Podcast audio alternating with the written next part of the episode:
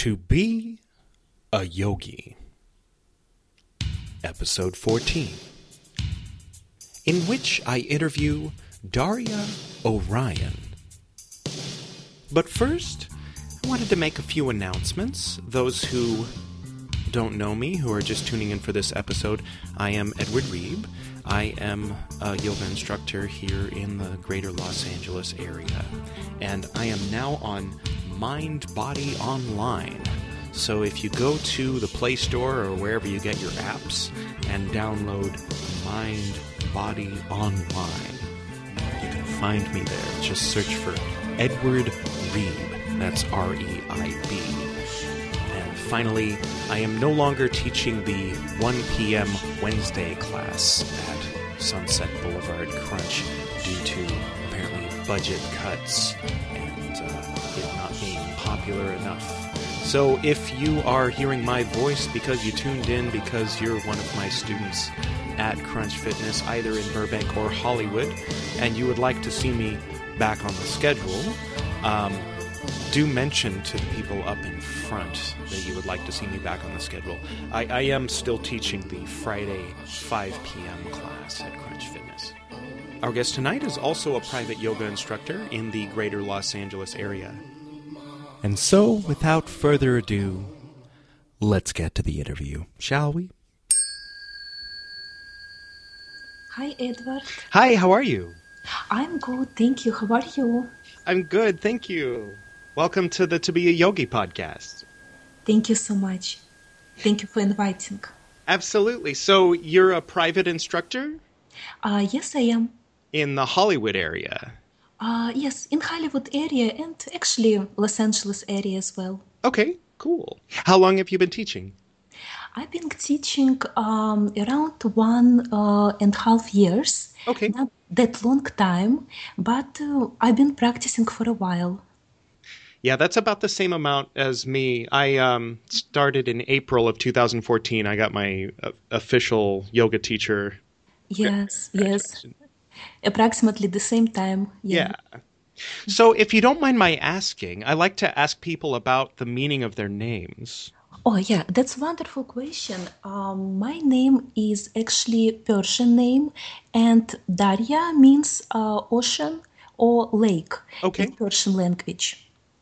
Nice. So is that's not Farsi, but the older language? I'm not sure because I'm not I'm not from that places. Right. I'm Ukrainian. Okay. And this name is very popular in Russia and Ukraine, but it comes from Persian language. And your last name is Orion? Yes. Yes. Like the constellation? Like the star, yeah, like Orion belt. I'm not that familiar with the actual myth that the constellation is named after, now that I think about it. Mm-hmm. I don't know what Orion did. I mean, apparently he was hunting. I think he had a dog next to him.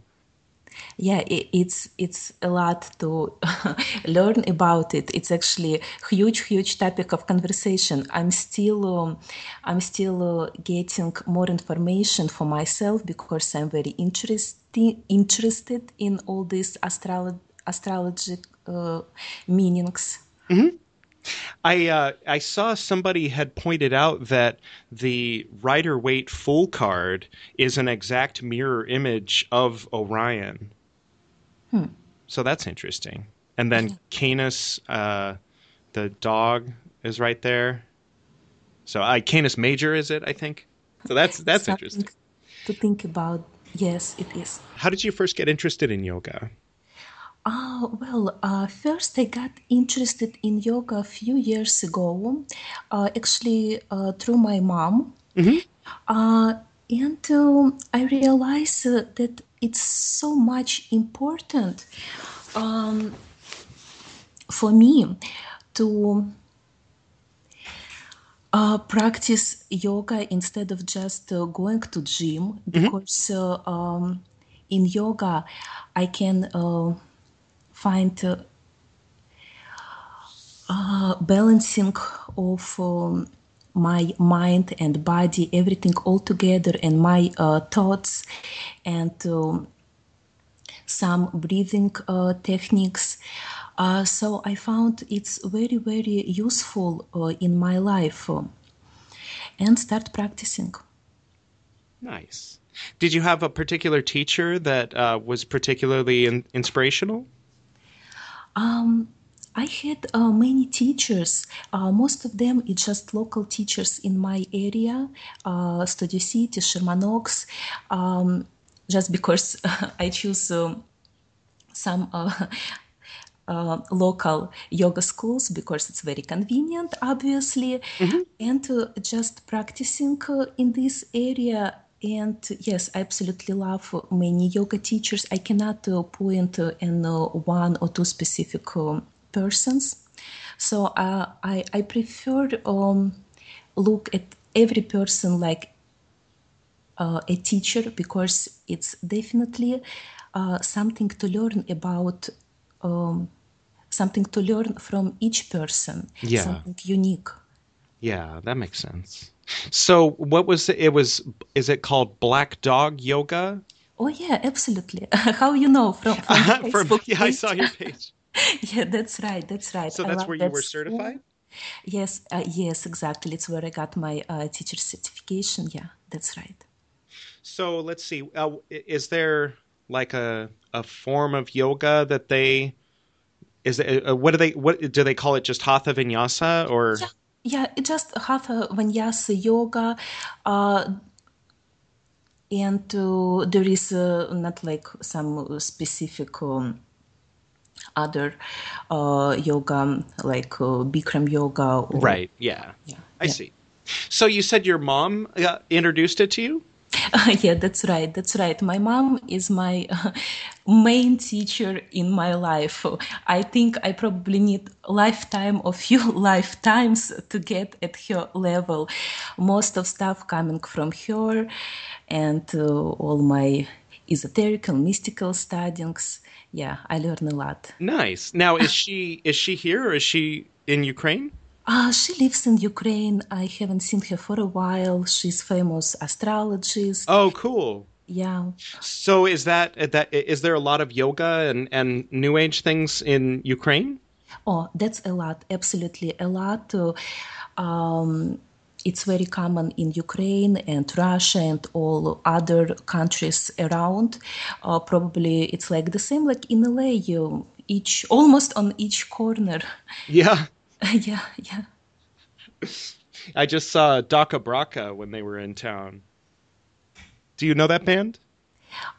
No, I don't. I'm sorry. I'll have to send you a link. They're from Ukraine also. Oh, yeah, please. They're really good. Nice.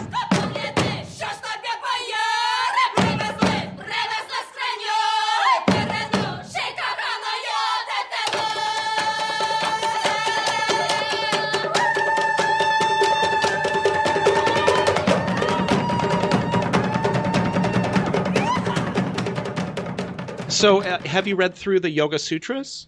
Oh, yeah, absolutely. We were studying it really deeply during teacher training. Some moments which was very important for me to study at that point. Yeah, I loved that process. Especially the third chapter was particularly interesting, where it starts getting magical. Yes, of course, and in fact, it was very brief studying because you cannot physically learn that much information within like 3.5 months of teacher training. So I think it's just lifetime long way to find more and more and more deep layers in your studying. Definitely. And reading different varying translations, for instance, and different I started with the only one that I've read thoroughly all the way through was the translation by Swami Sachidananda. Mm-hmm. I think it's still the first one that comes up if you search for Yoga Sutras on Amazon. He's there with his pink robe. He was one of the ones that was hanging out with the Beatles and whatnot. But so he has kind of a very relaxed kind of hippie approach, you know, or, you know, something that it's not completely, you know, just hang around in a park with a joint, you know, not that far, you know, to the hippie end, but it's not as strict as some of the translations where it says, you must do this or else, you know, he's very, it's like this, if you look at it this way, you know, that kind of thing. Oh, absolutely. I just love that. Yeah, that's perfect because it's just so many versions of sutras, like sutras for Jewish, sutras for lesbians, and etc. Interesting. I haven't seen those. Oh, yeah, I've seen. Oh, how cool. Yeah, that's interesting. Yeah, I when I was going through my training, because I have some background in Western esoterica, and when they were talking about, you know, the five veils, I wish I could remember. You know, I don't have all my notes in front of me, but you know, things that were sounding familiar. I'm thinking, oh, like the Hiya, the, you know, Yakida, or they were talking about the Prana, and I'm thinking Ruach. Like I just kept translating back and forth between Sanskrit and Hebrew without stopping at English in between. You know. Wow. Well, it's like there isn't really an English word for it, but this is a lot like the Hebrew word, you know. Yeah, that's right. That's right. It just seems to me that there's so much, you know, we think of technology here in the West as being, you know, all the different tricky things you can do with plastic and electricity. But it seems like there's a very ancient and much more useful technology in yoga that is useful for everyone and every human being. Oh, yeah, that's absolutely the problem of West, that America and Europe just became very successful in technology, in making money. Yeah, tricking people with trade and currency exchange. Yeah, but generally, I'm talking generally, of course, we have poor spiritual side. Yeah. And other hands, India and other countries which saved some unique knowledges, India, Egypt, and other places. They have unique things to teach, but they are so poor in material world. Yeah, the nuclear arms race, they didn't keep up, yeah. Yeah, it's just so sad. Yeah. Somehow in this world we could just combine these two sides. It will be perfect. Yeah. World. Yeah, it seems to reward bad behavior in a way. The world. No. Sure. I had when I was driving Uber when I was making the transition from sitting in a cubicle to being a full-time yoga instructor, and so I picked up a woman who was from India, and she had gone to college for, you know, IT, for tech, and was, you know, always dreaming of coding, you know, sitting at a computer all day, and then she'd dream of coding at night. And she was on her way back to the airport going back to India. And I was telling her that I was a yoga instructor and that I also studied Kabbalah, and she started raving about how great it was that, you know, people here had the luxury to do that, you know, that like to actually have the time and energy to say, I'm going to study this and this. And she said it was never a consideration. Like at her school, there isn't any class available that isn't, this is how to make money and get out of town. You know, it's just completely focused, at least in those particular schools she was referring to. Yes, absolutely. I also notice one thing in life. When you really have huge desire to study, to learn, even like universe just support you. And somehow you get more such privilege as time. You start to get more money for less time, for less work. Like I'm not saying this transition happens in one day, but definitely it's something what I can see in my life for past few years. It definitely works. Yeah. Yeah, keeping focused on it. Yeah, and even more, like there's the, of course, the law of attraction, but even more than that, keeping focused on it, you know, makes the brain, you know, like even on levels where we're not conscious of, we're working it out and we're, you know, solving problems and focused on achieving our goal and that kind of thing. Yes, absolutely. So when we met the other day, you mentioned that you were vegan. Oh, yes, I am. Does this have to do with ahimsa? Yes. Or was it separate? Yes, and not just about ahimsa. Okay, let me explain, let me tell more how I came to this point. I believe that three things are really important in our life, for our spiritual growth, for our evolution. This is first, this is how we think. Second, this is how we move. And third, this is how we eat. So first, how we think. It's our positive thoughts. And I'm not gonna tell a lot about this because it's so many books and information in our modern world, so everybody knows. But second is how we move. I really believe it makes a huge influence because we should really care about our body, which is just perfect suit for our soul in this life. Because beside physical body, what we can see, we have subtle bodies, we have inner channels, which also should be trained. The same like we train our body, we should care about our energy health and about our energy channels, which is get more clean while we're practicing yoga. And the third thing is how we eat. I really believe it makes huge influence because when people eat meat, which is just bodies of dead animals, people get all that emotions which poor animal had during the death, and then people going to psychologists, to psychic offices, to other people, and saying, "Oh, I don't know what's going on in my life. I feel like so much sadness. I don't feel like I can." Reach some of my goals in my life. I feel so much fear. I have so much fears. I have. That's exactly how the cow feels. Exactly, yeah. Exactly. Because poor animal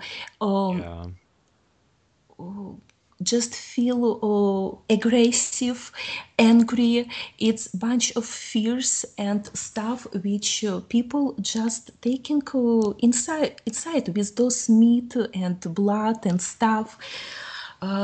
It's very simple, but it's sad. It's sad how we no one teach us that. And I wish I knew it before. I wish I knew it from childhood. And on one side, I'm so happy that I realized all that, how all that stuff works. And definitely, it's already for all my life. I just feel bad that I ate so many animals before that point. Yeah. So answer for the question, it is ahimsa. I don't want to hurt animals, but to be honest with you, when I realize the importance of being vegetarian, first on that point 2 years ago, I didn't think about poor animals. On that point, I was thinking from some selfish side, I won't have clean energy stream in my body. I don't want all that emotions from poor animals. And only after like 1 year of being vegetarian, I really felt very deep the meaning of ahimsa. Only after like 1 year, I really got that full feeling that I don't want to hurt any animal. Yeah. I actually had to, well, I didn't have to, but I was cleaning out my garage with my sister earlier, and big old black widow with the red spot was there, and it was the first time I had hurt an animal in a long time. But, I guess sometimes you got to make a judgment call, but, I said a little prayer for it and felt kind of bad, but yeah, a black widow's a black widow. Wow. Honestly, I hate spiders and cockroaches. Wow. But I love cows. Yes, I'm vegan, but I'm still not that point. Yeah. But I mean, even from a yoga point of view, looking at Hindu culture, the cow is sacred. It's totally the opposite of how the cow is treated here. Yeah, it's very sad. It's very sad. Yeah. Fortunately, more and more people. Becoming vegans, vegetarians, but still it very, very, very few when we see it generally on all population. It's hard because it's a matter of, something as personal as eating to make the decision based on an idea rather than on what smells good, because every time I finish teaching a yoga class at, Crunch Fitness, I walk outside and the smell of beef is just blowing by, and I'm like, I have to remind myself, why I don't do it and kind of connect back. And sometimes it's a good opportunity to remember, that I have chosen the path of nonviolence. But like you said, I ate way more than a human being's share of meat, looking at the world, looking at the average, looking at average-wise of all the 7 billion people in the world, how much meat does everyone eat? I ate way more than that already. So, I can do the second half of my life vegan, I figure. Which is wonderful. Yeah, try to clean up the karmic track a little bit. Yeah. Some schools of yoga are very specifically vegan or very specifically vegetarian. The school I went through, Mukti Yoga, basically we talked about it, but there wasn't any imposition. Basically, the requirement or the strong advice that was given is to put a lot of thought into what you're eating. So if you're going to eat chicken, see if you can make it free range chicken, see if, and in those cases, there won't be as much fear and horror in the blood of the chicken as there would have been if it had just been treated horribly in ways that we all know about, that there's no need for me to go into graphic detail. But yeah, it's rough. Absolutely. And I also want to add that I know wonderful, amazing people, very spiritual, who eat meat. Yeah. I know so many vegans who aren't all that spiritual at all. Exactly. Very selfish people. Yeah, very self-righteous maybe. Yeah, who just cares about their bodies, who just want to keep their body nice, beautiful, and live long life. And this is not inspiring at all. Yeah. But just in one moment of my life, I realized that I cannot jump to next spiritual level, to next step of my practicing, of my studying without changing this moment. Yeah. I was like, it was like something what I cannot go further if I don't invite more like more subtle energy in my life, because it gives you a lot. It gives you a lot when you change your eating habits, for sure. Yeah, I felt it for sure too. For me, it's been since September 29th of last year. Mm-hmm. So I'm almost coming up on a full year of being vegan. Great. Awesome. But yeah, I always recommend to people who are taking that jump to, you know, it's a little pricey, but it's good to get, you know, some of that plant-based omega-3s. You can get algae-based omega-3s at any of those vitamin stores or plenty of other places. That's where the fish get their omega-3s. And so the last thing that I was, you know, before I became vegan, the last non-vegan thing that I was taking was fish oil. And so that's the transition that I made. So you can keep the brain functioning at that nice optimum capacity that you're used to and transition into being vegan anyway. So that was my biggest complaint. The first time I tried, I felt like I can't think. I guess I need to eat meat to think. And, you know, and then I did my research and I started listening to a podcast called Smart Drug Smarts, where they talk about, you know, different ways to optimize brain function, not just, you know, pharmaceutical drugs. In fact, they try to stay away from that, but like natural ways, artichoke extract, oregano oil helps, you know, so vitamin B6 is good. Whoa, what was that? Oh, it's actually planes. I live very close to Burbank, actually one nice airport. Oh, okay. And you can hear that, right? Yeah. Nice. Yeah, I'm sorry. Oh, that's okay. It's always like that. Yeah. Sorry for interrupting. So if somebody wanted to hire you to be their private instructor, how would they contact you? Probably my Facebook is great way, or my email. Probably Facebook is fine, I guess. Okay. So I'll post a link to your Facebook on the episode. Good. And let's see.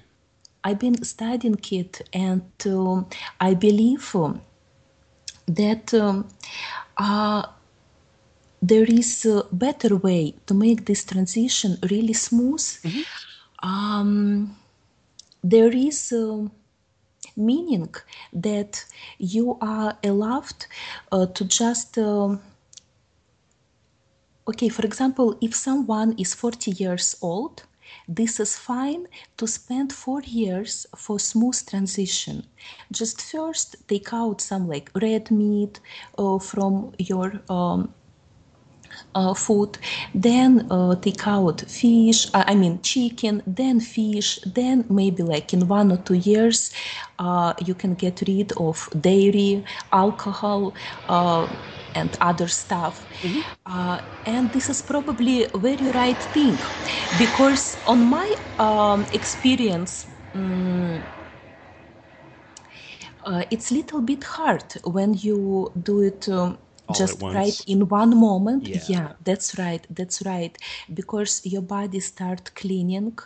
You might just have some very variety of different symptoms, because your body starts clean through the skin, through the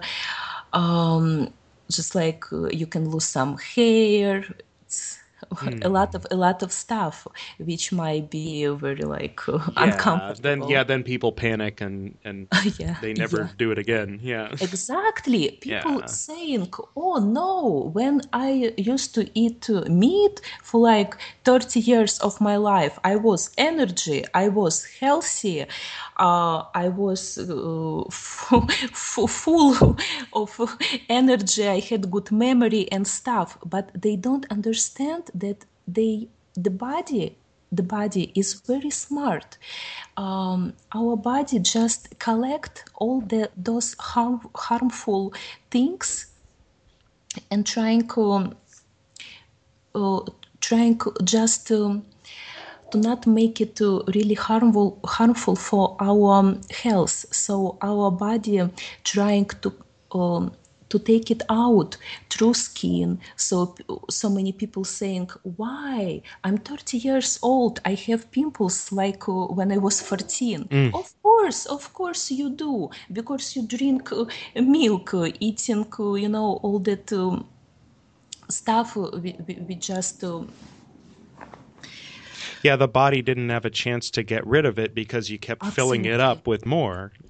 Absolutely. It doesn't have that extra energy to get rid of it. And when you start eat fresh fruits, fresh vegetables, body just get that extra energy to get rid of it. I'm actually a raw eater. So that's why I'm talking more about fresh stuff. Nice. Yeah, I cook my my vegan stuff, but about half the time. Too. Yeah, which is almost the same thing. Yeah. Yeah. Yeah, I see an acupuncturist, so I've got a little bit of that Chinese medicine influence. So she says, definitely don't do the raw diet. And, make sure you cook your food. Because I was having some issues in my low back. Oh. And so she was saying, she was asking me what I ate. And I was like, well, I wake up, I have a smoothie. And she's like, okay, stop with the frozen things. In fact, you should cook your food. You need warm food. Like, okay, cool. So I like to do the Trader Joe's tofurkey with veggies and, cook it in some olive oil and stuff like that. Play with that. That's awesome. Yeah. Awesome.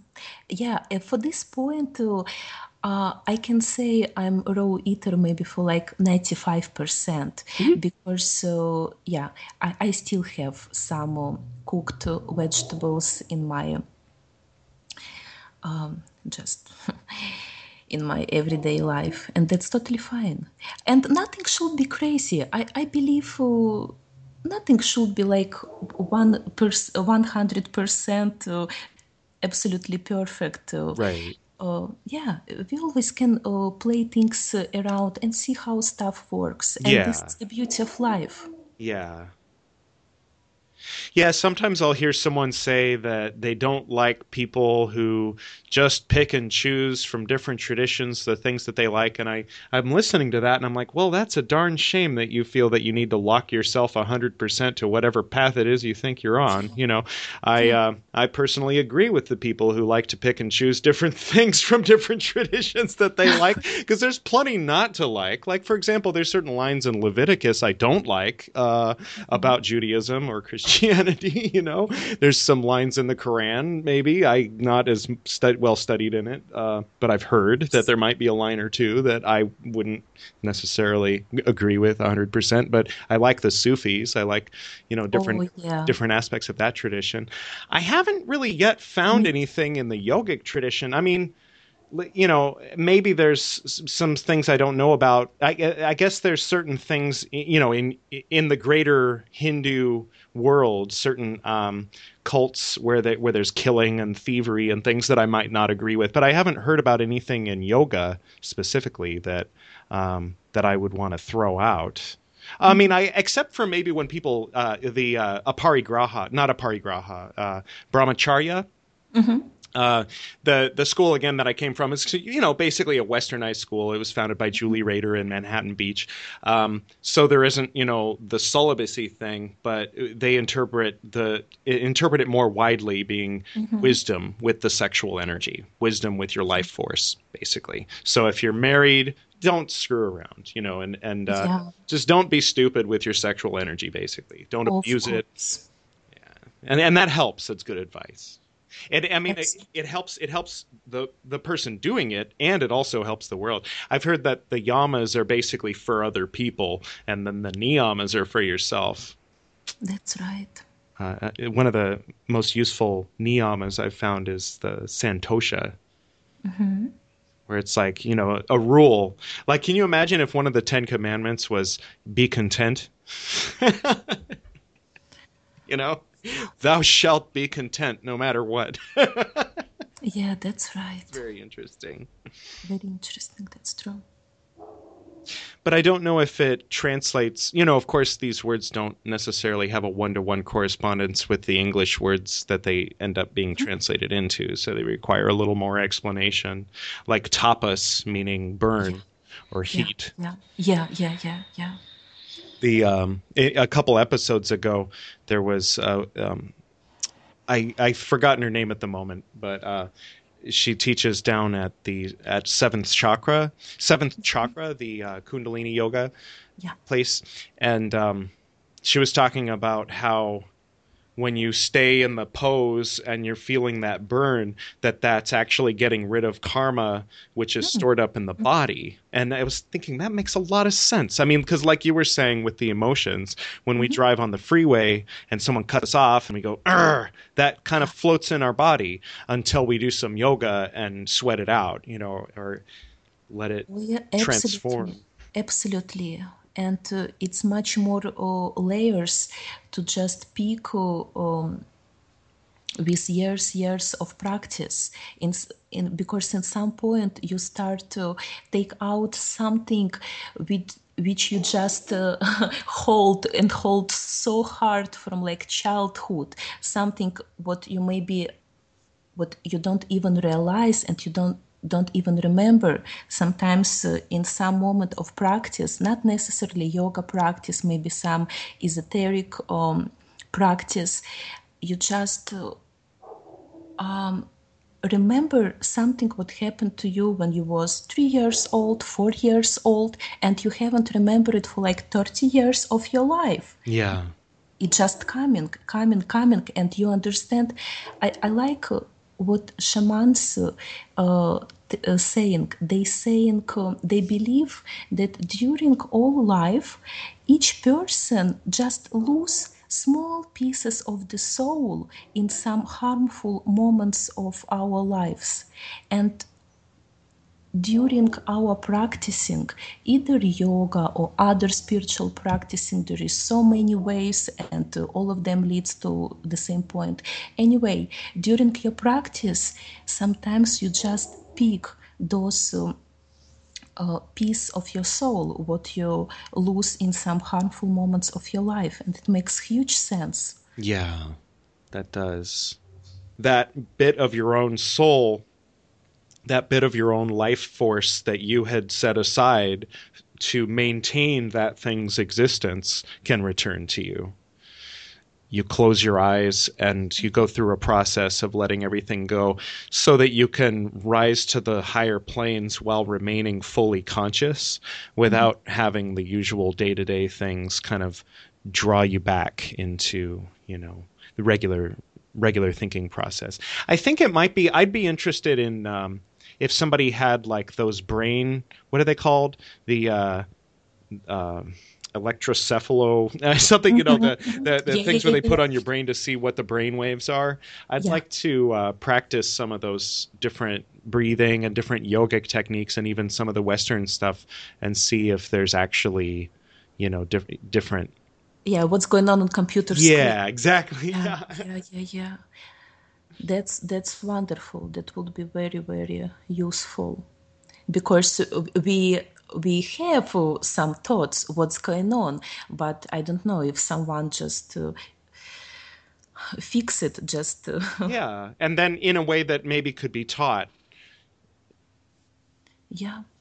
Like where if two people both had, I know the technology exists. It's just right now, of course, it's only accessible to people who can afford it. There's this thing called Emotive, where this woman from Australia has invented, well, I guess developed this thing that goes on your brain that you can use to control like a remote control car by visualizing where the car is going to go and things like that. They're already doing it. The way, I'll send you a link to that as well. Please. You train the thing by looking at the screen, and there's a little block on the screen, and you imagine the block moving away from you, and then it looks at your brain to see what patterns your brain is making while you're doing that, and then it stores that as your unique sort of way of moving something forward, and then you apply it to different things like controlling a remote control car, that kind of thing. So it's still kind of a clunky technology, but you can see where it's going. And it's a little scary, you know, when they talk about at a certain point the computers are going to be smarter than we are and they'll be able to know what we're thinking better than we do, you know, and that kind of thing. That's going to be weird. Happen to Atlantis, and then they destroyed all planet. I could see where maybe like people might go back to, you know, start rejecting technology in the next few decades, and maybe the Amish societies will start to grow. Because I've heard that there's certain kinds of cancers and things like that that you just don't find in Amish societies. Absolutely, which is very, very disappointing. 100 years ago, people didn't know what is cancer. I absolutely love one author. His name is Arnold Errett. He's very famous doctor. And he died in the beginning of the 20th century. Actually, I believe he was killed because he was writing and talking about something which is very not comfortable for our system. He was saying that cancer just appeared. It's very, very new thing, and this thing appeared with all this modern technology, with all this food, because just 100, 200 years ago, people had no idea what is cancer. Like there was no such thing at all. It's just dirty body. Yeah. Basically. Well, hopefully we can help encourage yoga and healthiness, and, you know, I mean, it seems like we live in basically one of the great cities of the world. So, you know, we're breathing smog every day. So, I mean, it's kind of like, you know, we've got to do yoga and eat healthy just to break even, just to be normal. That's right. But if we went to the woods, if we went to a mountaintop somewhere, then it'd probably be that'd be that next level of acceleration. Like you were talking about eating meat, you weren't able to get to that next level. Maybe the next level, you know, we're still young, so the city is still interesting, you know, but like once it's a hassle to get around, then maybe going somewhere where the air is clean might be the next step. Yeah, absolutely. Absolutely agree. Absolutely. And to some spiritual teachers, which I respect a lot, saying often that this is normal to be in big city, live this big city life, teach people, share information, and this is normal transition to go and live somewhere in suburbs after like 50 years old, 60 years old, and make people come to you as to That makes sense. That makes a lot of sense. Yeah. Of course, the internet changes everything. Oh, yeah. Thanks. Yeah. Internet. Wow. One thing that contributed to my decision to kind of embrace yoga as a life path was I was listening to a lot of Alan Watts a few years back, and he was talking about Siddhartha Gautama practicing yoga, and it just kind of lit a light bulb in my mind where I was thinking, wait, what? And I started kind of looking at the different, you know, the timing of everything, how the Yoga Sutras were written down right around the time of Siddhartha Gautama, like in a different part of India, but yoga was already a thing. So yeah, I guess if you are going to meditate under the Bodhi tree in that time and place, then you would probably be practicing something very similar to what Patanjali was talking about with the Yoga Sutras. And it just occurred to me how much of a relationship there was, because I always had a great affinity for the teachings of Buddha, and my dad identified himself as Tibetan Buddhist, you know, Tantric Tibetan Buddhist, and how interesting. Yeah, so when I saw it as an extension of my path, of my Buddhist path, you know, that kind of fit. It just came together really easily. making it, you know. And then I had a friend who said that Hatha yoga makes the body an ideal vessel for meditation. And that kind of perked my ears up. Like, really? Because I love meditating. And one of my biggest problems about meditating is sometimes my low back hurts or some other issue that yoga is designed to address. I love to meditate because I'm that type of person whose mind almost never stops. You know, when your day is finished, it's night, your body tired, but your mind keep running, keep working. So here's hello meditation. Yeah, yeah. This is like, you know, like it's like a lot of fire in your mind. Yeah. It's such a relief, too, to let go of those things that we didn't realize that we were holding on to, you know, and that's what happened, I think, for me was when I first started up, I started taking up a really rigid practice just for myself before I ever considered teaching yoga. Mm-hmm. And so I was meditating, I was practicing yoga and meditating during my lunch breaks at work, and I'd have that 10 minutes to just stare at the wall, just to be in meditation. And I really feel that it allowed me the space to kind of come around to some very big, life-changing, you know, conclusions to, you know, things that I had previously for years allowed to go by, basically, like, oh, gee, I really hate being involved with this organization, this volunteer organization that I'm stuck with. Oh, gee, I really hate this 9-to-5 job that I've got, you know, and just kind of bleakly wait, you know, looking forward to being 65 so I can retire and not considering that there might be other options. And so it was after, you know, meditating daily for about a year that I started to really make those changes. So, yeah, I definitely think it's a kind of healing people don't even know that they need. That's absolutely right. Because I believe that we kind of we don't own our thoughts. It's just running through our head, basically. Yeah. And this is the perfect moment when you can sit in meditation, and maybe in 20, maybe in 30 minutes, you're just looking at your thoughts like you're looking at TV screen, and but you're not involved. You're just looking like you're looking at waves, like ocean waves. Yeah. So yeah, something like that. Yeah. I've found myself using the phrase neocortex override, yeah. Like in context, like, you know, when we're doing a balancing pose, and I say that you're going to want to hold your breath to maintain your balance, but we're going to do a neocortex override, and we're going to keep breathing, you know, so sometimes it takes kind of waking up, coming into that conscious brain part.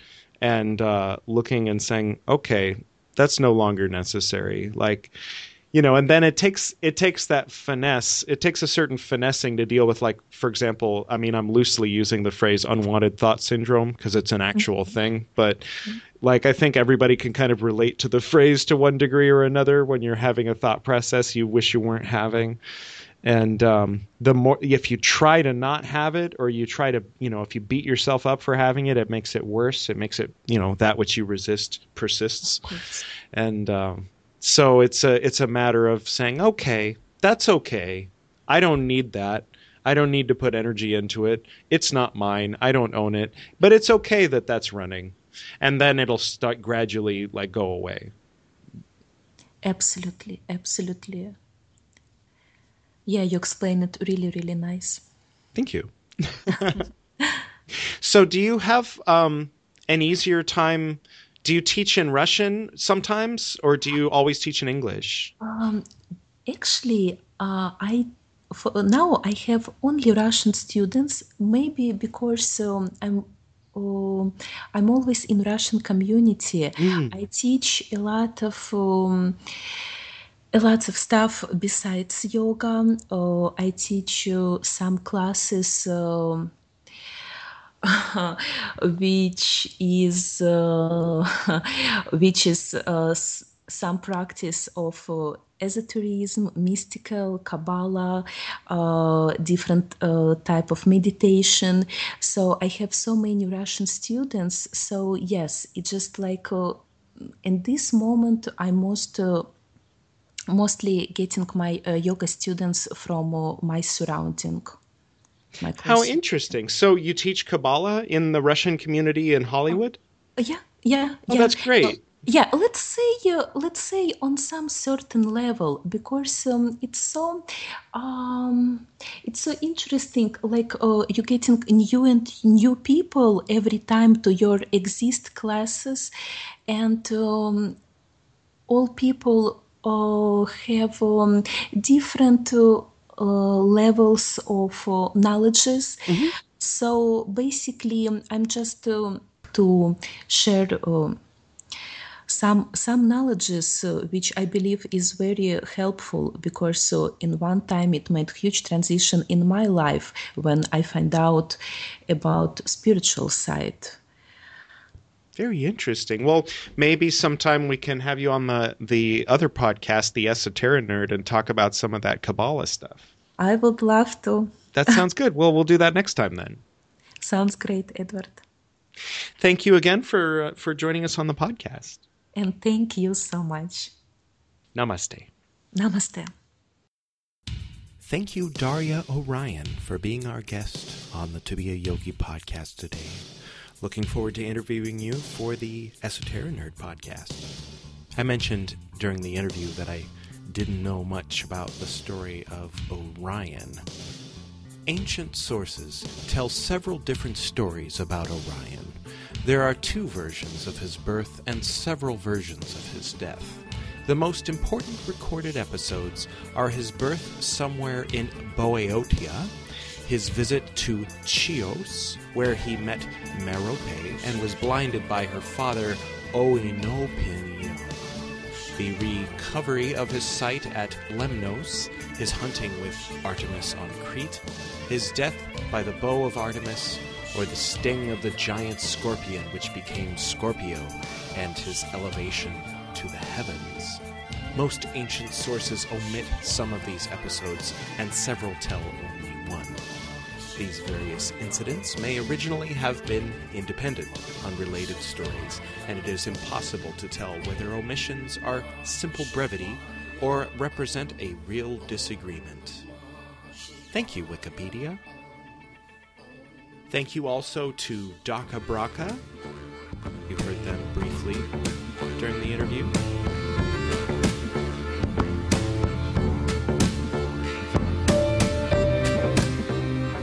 And that's DakhaBrakha. Special thanks to Brian Dahl, whose music you are hearing right now. That's Bryindall.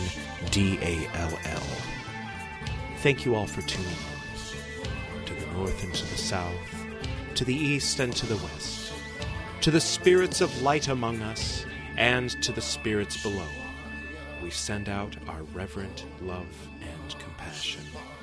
May all beings be happy. May all beings be serene. May all beings be in peace. Oh.